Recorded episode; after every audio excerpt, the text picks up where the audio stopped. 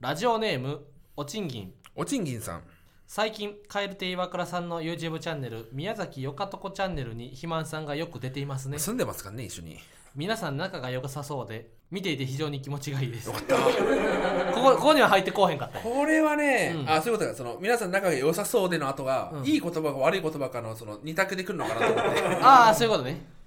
ただおちんぎん的には はい岩倉さんのボディタッチが気になりますおう岩倉さんは肥満さんに対してだいぶべったりしている印象を受けますおうこんなもん好きになってまうやろと思うのですあなるほどねう、んまだヨギボーみたいなところがあーだからあると思うんですよ、うんうんうんこれなんかそのこれ言われるんですよめちゃくちゃやっぱ結構ほけど僕はもう家族としての認識なんで、うんうんだからお姉ちゃん妹お母さんあっーてなるほ考えればいいんじゃないですかうんうんうんっていうところですねう確かにこれだからおちんちん的にはってことを言ってるかもしれないですけ どもこれだからその大丈夫ですあ全然大丈夫全然問題ないですだって昨日も大鶴マンの家行ってあの大鶴マンザライドなそうや大鶴マらンせてズもらっライたドもがあんなったからな大鶴マンの上にヨギ棒を置いてでその上に乗ってその旅をするってそいううその大鶴マンマザジライでドあのーシンドバッドディズニーディズニーシーのシンドバッドみたい な感じのそうそういううねうねとジャスミンのフライングカーペットかな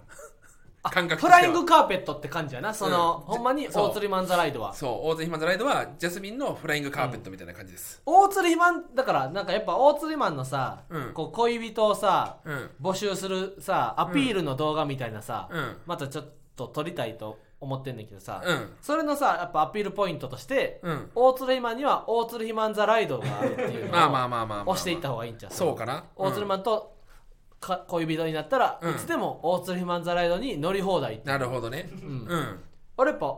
大鶴肥満ザライド心躍ったもんな確かにサイダーさんにもやらせたしなサイダーさんもな、ううんほうほ大う鶴肥満ほうほう言ってたウホウホしたサイダーさんもウホウホ言ってたうからほうほう言ってた、うん俺でもかなりうほうほう言ってたよ、 ええ大鶴肥満ズライド大は鶴素晴ら肥しいです満ザライドはもう正直ねうん自分が子供やったらもう一生お願いしてるな確かにねおじさんにうん大鶴マンがおったら、うん大鶴マンザライドまあ日原ザライドも別にできるっちゃできんねんけどやっぱ心もとない心もとない大鶴マンザライドの安定感はすごいすごいからなメンテナンスも飯食わすだけでいいから 油を入れるだけでいいからうんはいそれでは行きましょうママタルトのラジオマーちゃん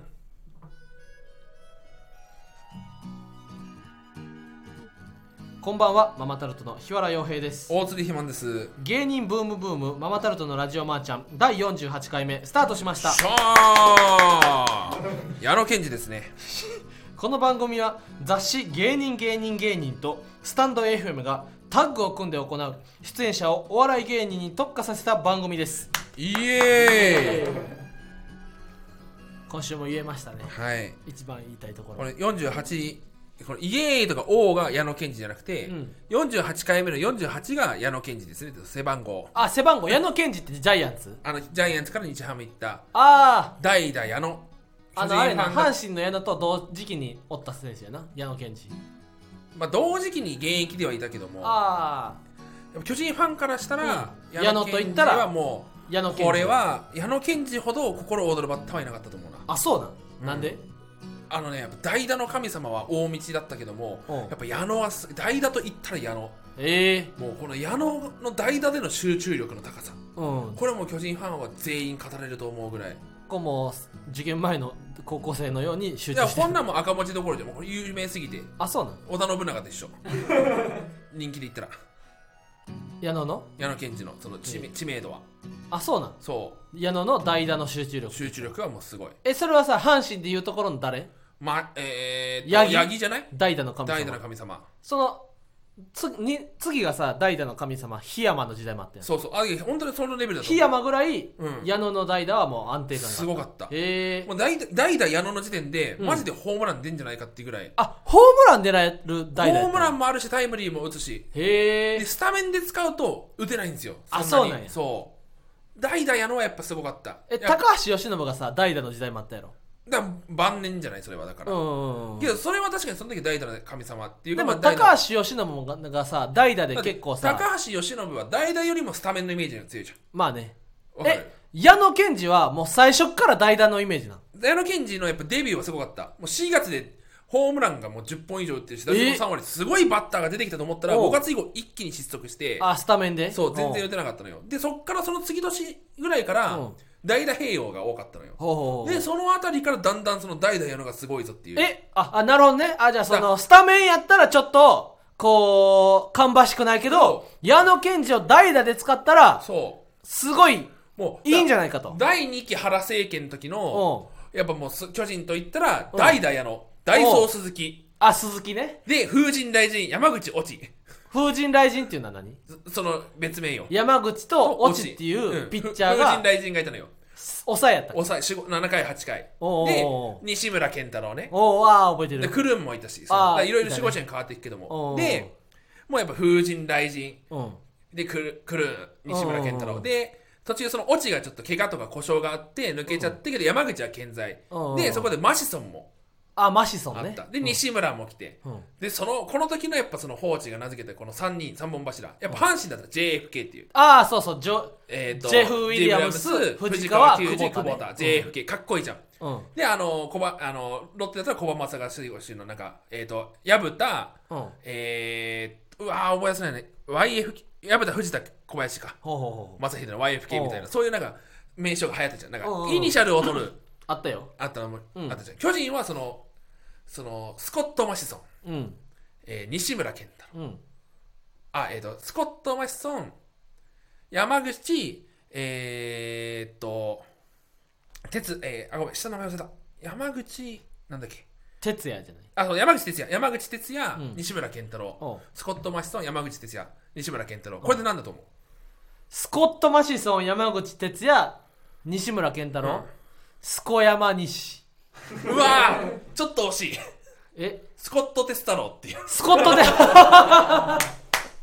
トコトコハマ太郎みたいになってるやんスコット・テス太郎がスコット哲太郎がスコット・マシソン山口哲也西村健太郎で西村健太郎でスコット哲太郎がスコット・テス太郎が7回からそうもうリレーで抑えてたんやリレーそ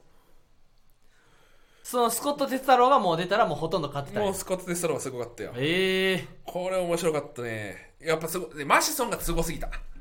でマスジでコットママシソンシがソンと山口はマジで打てなかったで西村も1点台だったからー、おおやっぱあの時の巨人強すぎたよそうなんや2009年とかね小笠原のあーやつもいたそうよなし小柄みとかいたしねもうか負ける気せえへんって感じだったね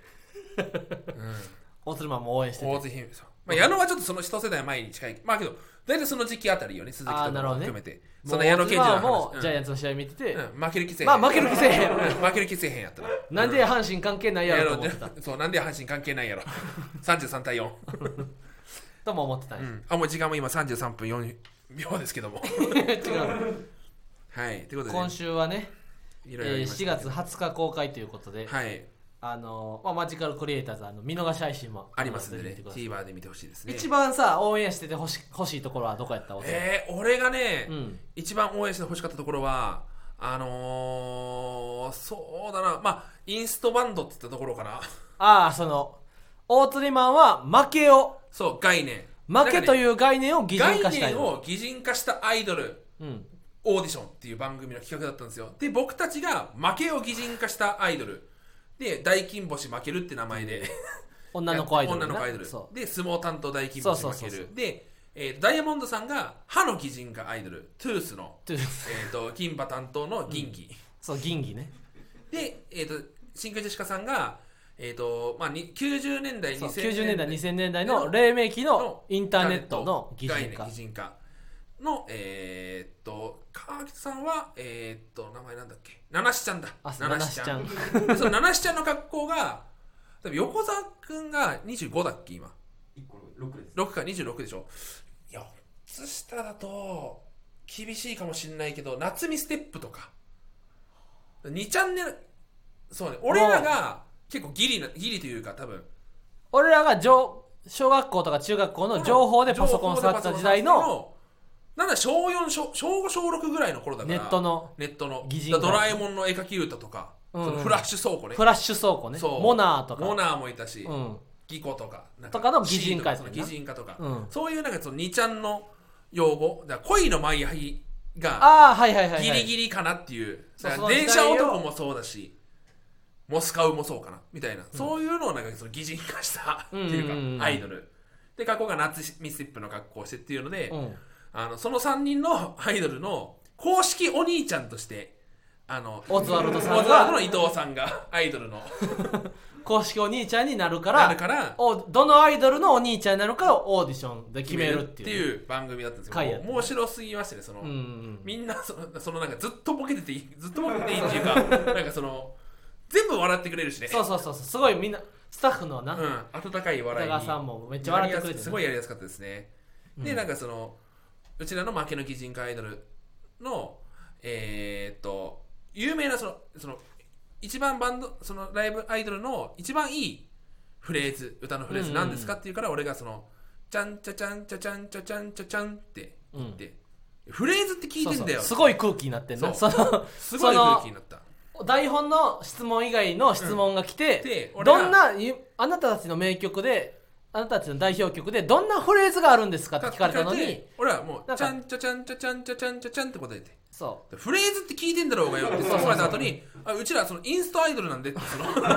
言い訳したな言い訳したそうのは受けたんですよ、うんうんうんうんここはねどうなんだろうなっていうあとはまあひわちゃん的にはどこ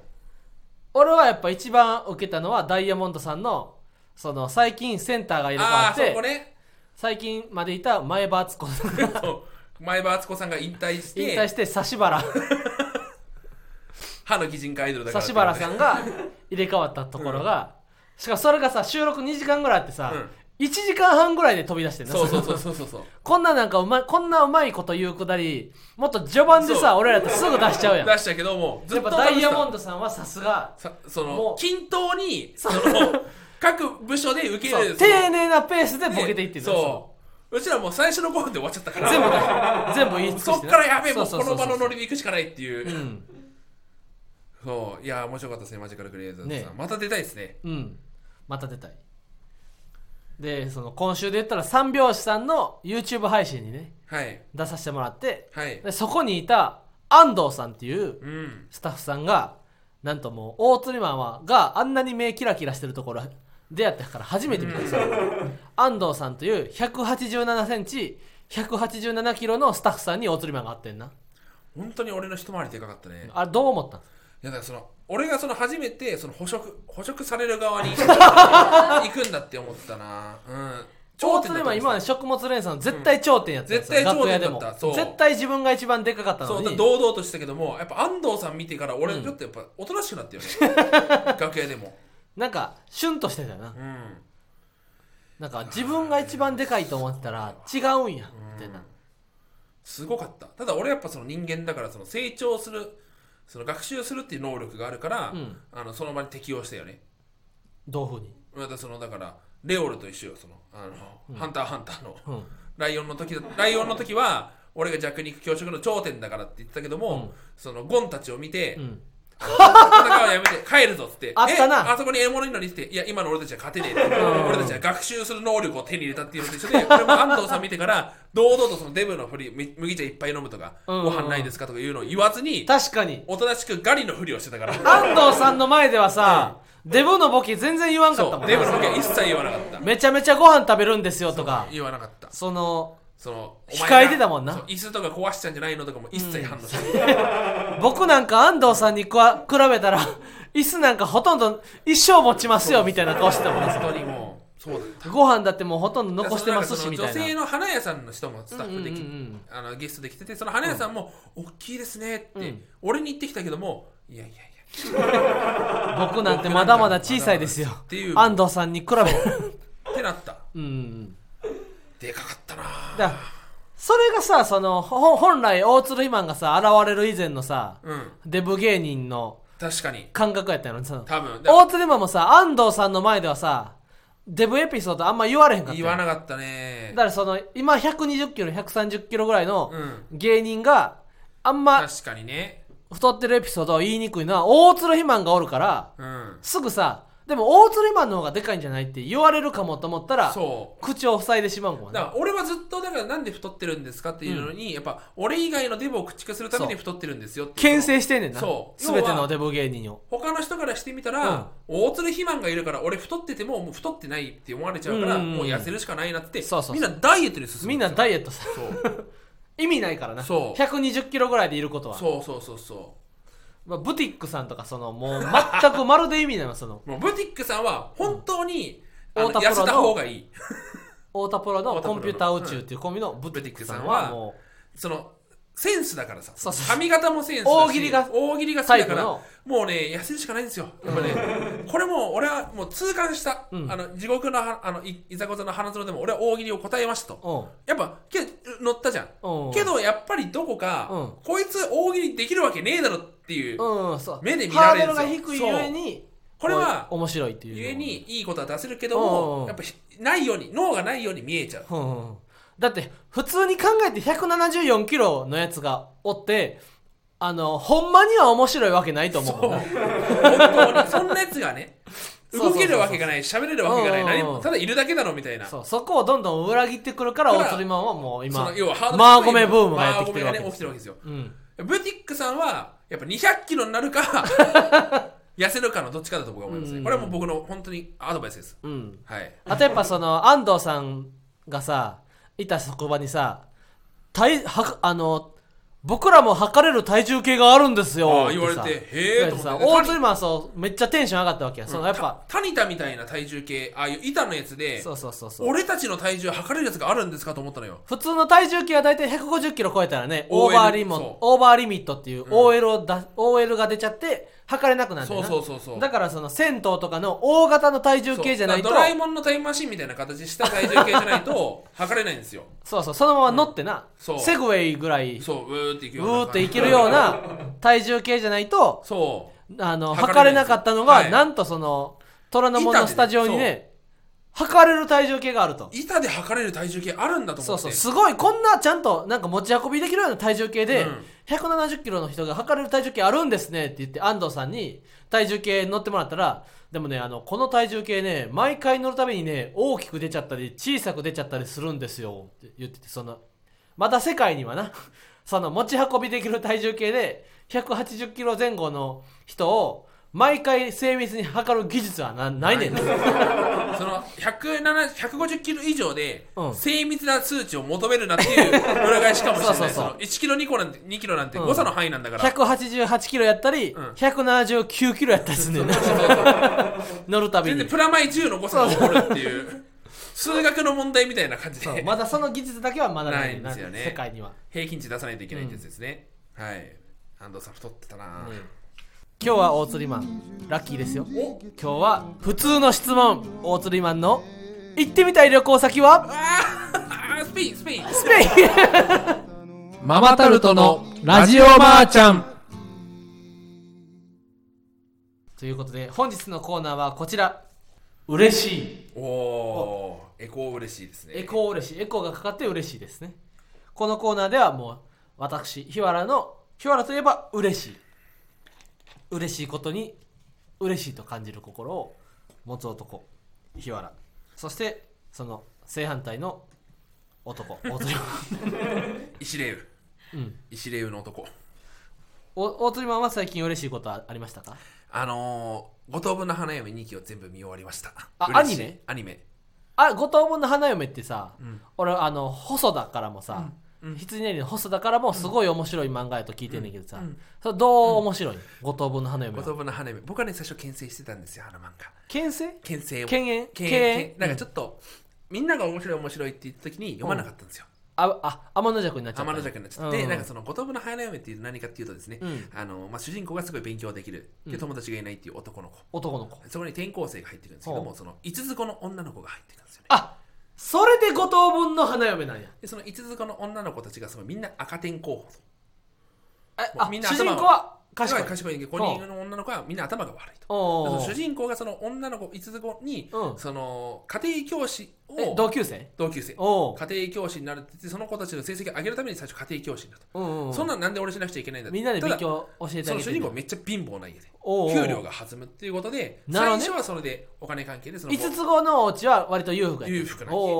おうでその家庭教師として勉強を教えていくんだけども、うんみんな勉強やっぱ嫌いとうんでその一人ずつこう心を開いていくじゃないけどもおうおうおう5つ子がいつてそうで、うんそっから恋愛にまで発展していくっていうおおこれがね僕やっぱ最初その後藤やっぱちょっとアニメアニメすぎるキャラクタへえーだったんですよ、うんけど読んでいけば読んでいくほど、うんあれ意外と話しっかりしてるぞほうとおええやんええやんええやんええやんええやんええやんええやんええやんうん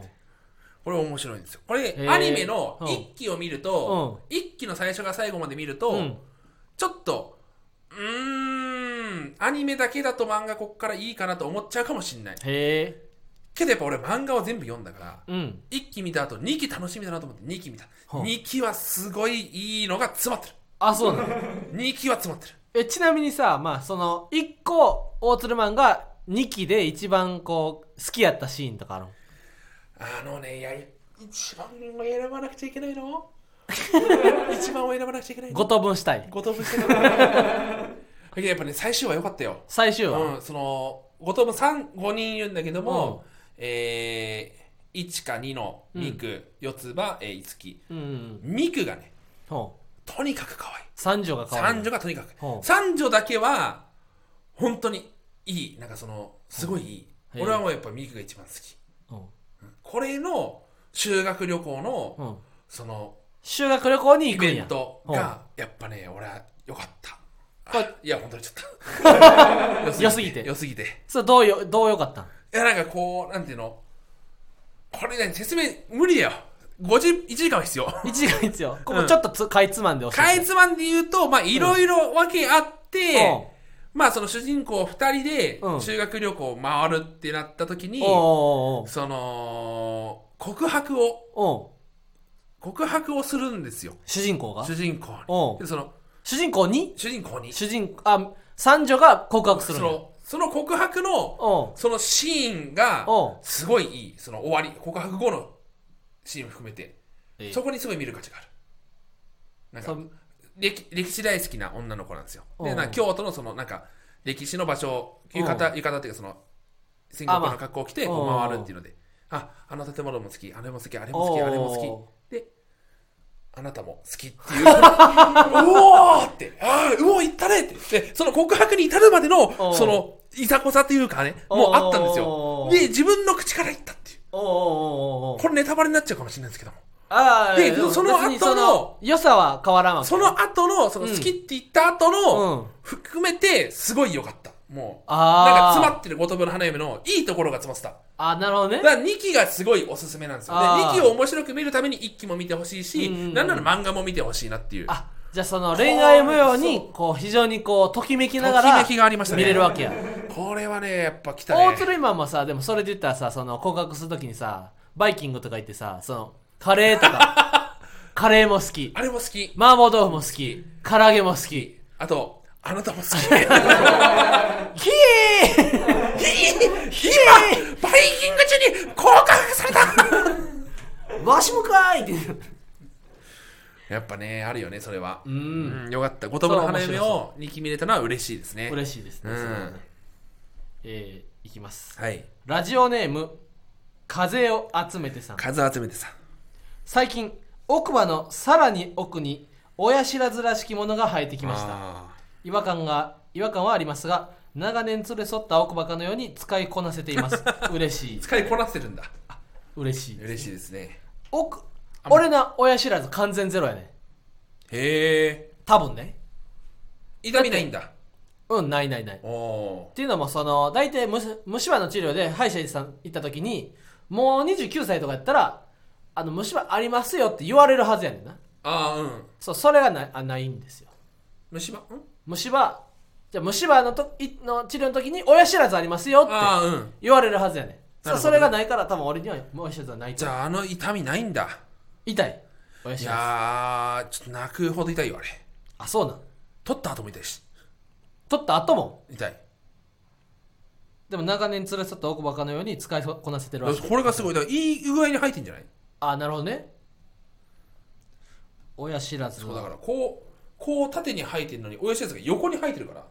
えーそれはあれやな俺だからずっと痛くて頭も痛くなってこれでおうおうおうこうずーっと押されるからえでえこの歯茎を切開しておう削って取るんですよおうおうおうだから俺家にあるんですよ削った親知らずが、ええうん、で削った後も痛いあそうなん取ってるから歯茎もあそっかそっかそっかう痩せちゃった痩せちゃった2キロ2キロかもっと痩せた方がいいやろ誤差やろそんなん1日で痩せるんじゃ痩うせちゃったよ2キロもはい続きましてラジオネームおはかさんおはかさんママタルトの単独を見に行ったらゲストで霜降り明星が出てきました 嬉しい、これ嬉しいよねええお客さんの中には出囃子が鳴った瞬間に歓喜してる人もいました、えー、じゃあ分かってる人いたんだこれね「天空のグリニジ」っていうなうん出囃子で、霜降り明星の多分ね2012年から13年14年ぐらいの関西の時だけの出囃子はやあねんなるほどねほんで俺らと一緒にやってたライブの時はさらにあの「天空のグリニジ」っていう曲の1分15秒ぐらいからを出囃子にしてたなるほどなるほどでこれはもう相当なマニアじゃないとあのビートルズのね「ヘルプっていう曲が出囃子やってほんで俺それはね結構見に行った時にイメージやって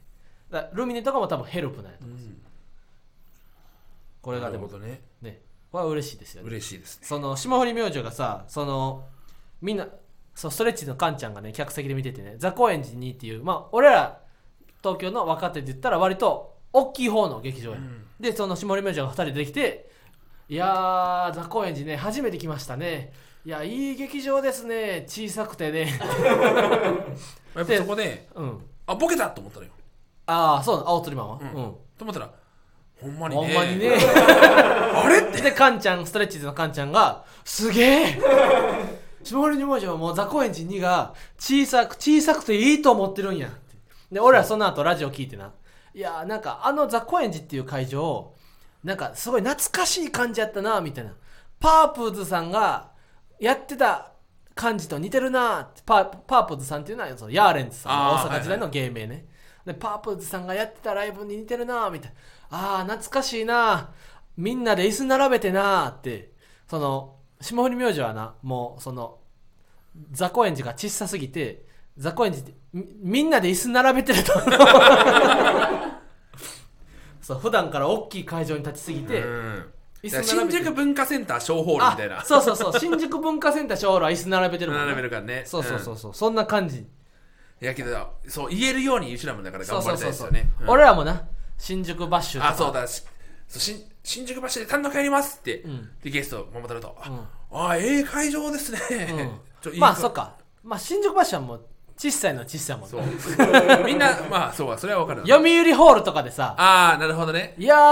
ー久々に読売ホール来ましたけどいい会場ですね、うん小さくて いや読みホールはでかい方なんじゃないのいやでもそのミスターチルドレンとそかうさかミスチルとかになったら東京ドームとかの人からしたら確さか読売ホールかとかなんかうんなさっ、たらそうだなもう小さく感じ確かにだから文化センター小ホールで、うんその210席だったから、うんうんあ200ザコインジよりちょっとちっちゃいんだと思って、うんうん大ホールどうなんだろうなと思ったら1800席だっ たからあザコエンジ大ホール1800席なんやあの新宿文化センタあー新の宿大文ホ化ーセンルターのがあ1800席あー2階もあるから、うん、 1800席のとかとかで1800一回やってみたいよなやってみたいよねううんん、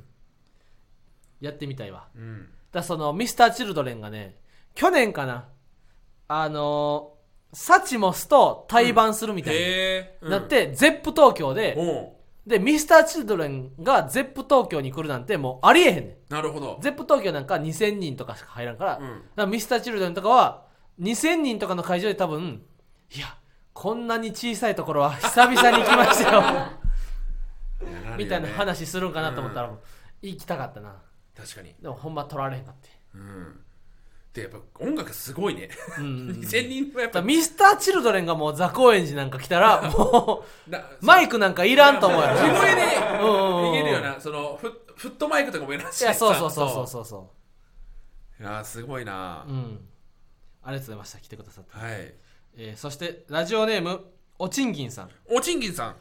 ずっと好きだったけどそれが言えなかった女友達から結婚式の招待状が届いたよ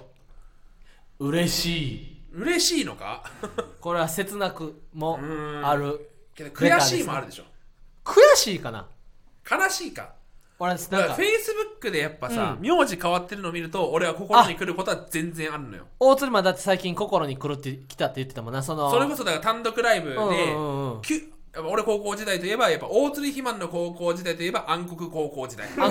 黒高校暗黒高校に入暗部黒した高校に 入部入学入学してとにかく暗黒な毎日を過ごしていたわけですよおーでまあそれでも天国の子たちもいたわけだから何人かはそのそう優しい子たちもい無た理よだからでその優しい子たちからはもう結構卒業してからも連絡取り合ってたかうんらうんうんあのあの見に行きたいとか、うんああ全然いいよいいよとうかんやってて、だけども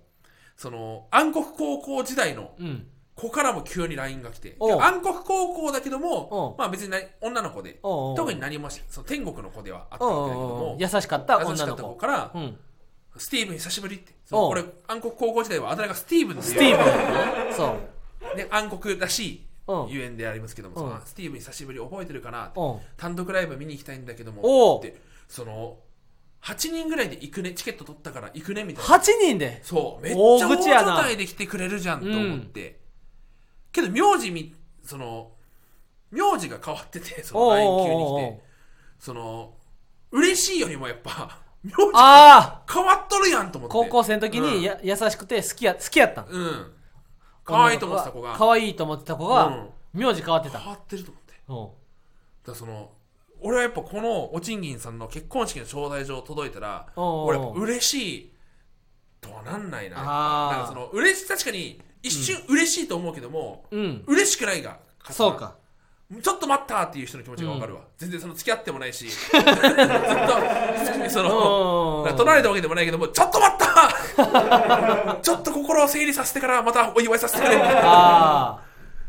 になるなでも俺はな、でもまだな、そんなな、なんか、Facebook とかで、あ結婚したんやとかで、うわあショックとかっていうのはな、今はあんまないね。おそれ羨ましいやろ。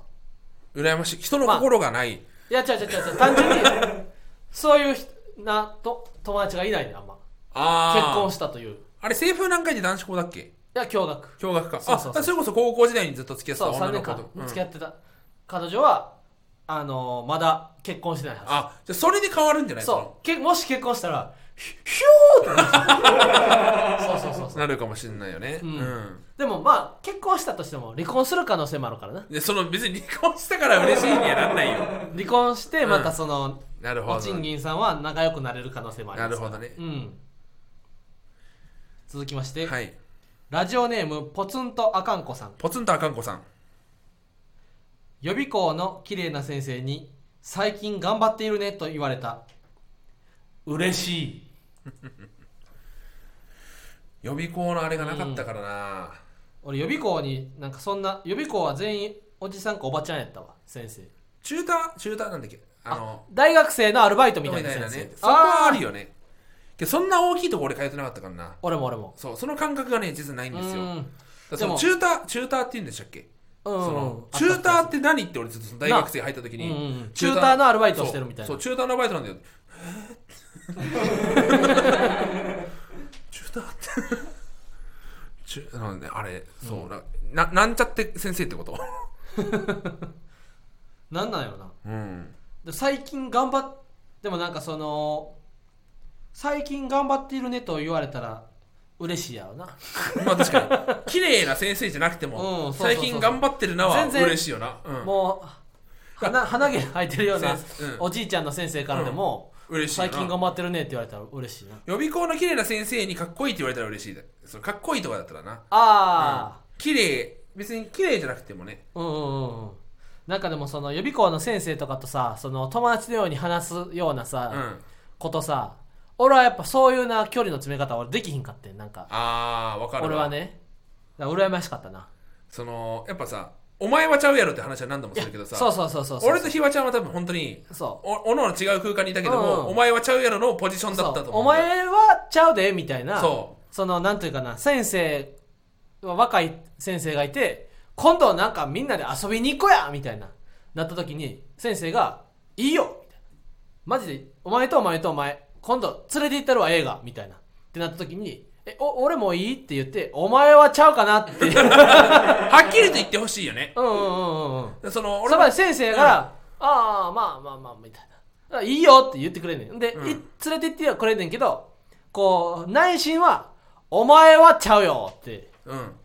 言う言い言いたかったやろなっていううん。感じの生徒やったな、俺言われたしね。あそうなのその、 スティーブンはも高校時代のあだ名で呼ぶな、急に。う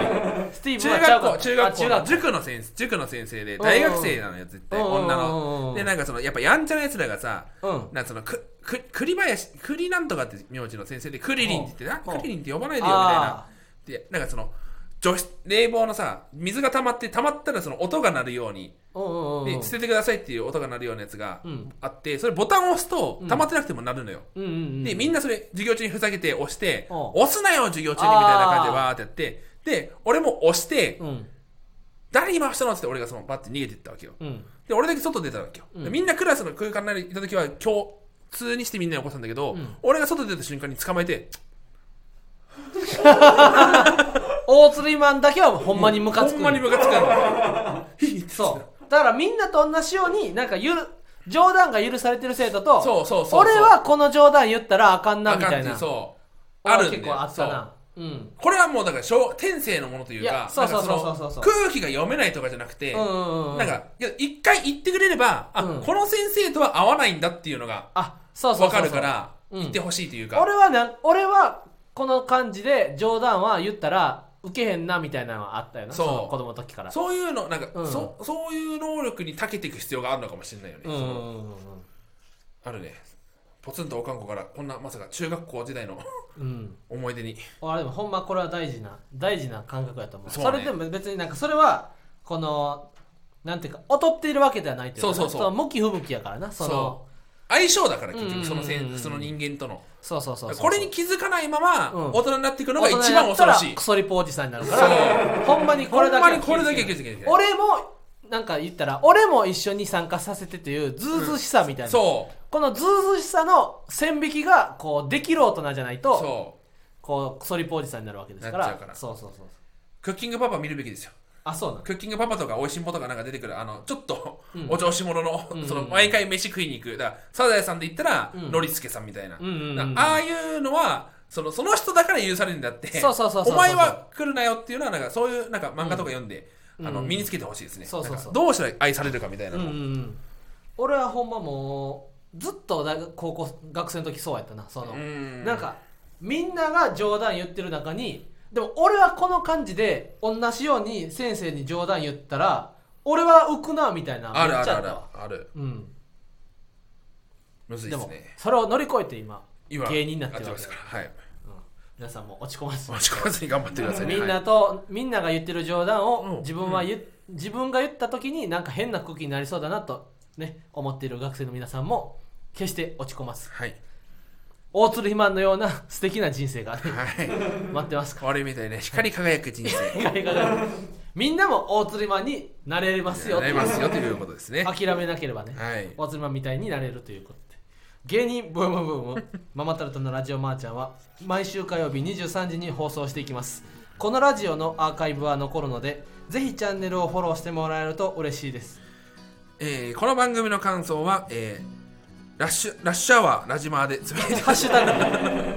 その通勤で混んでる時間じゃにラジマーって言うように言ってるからそのハッシュ朝タグ8時頃に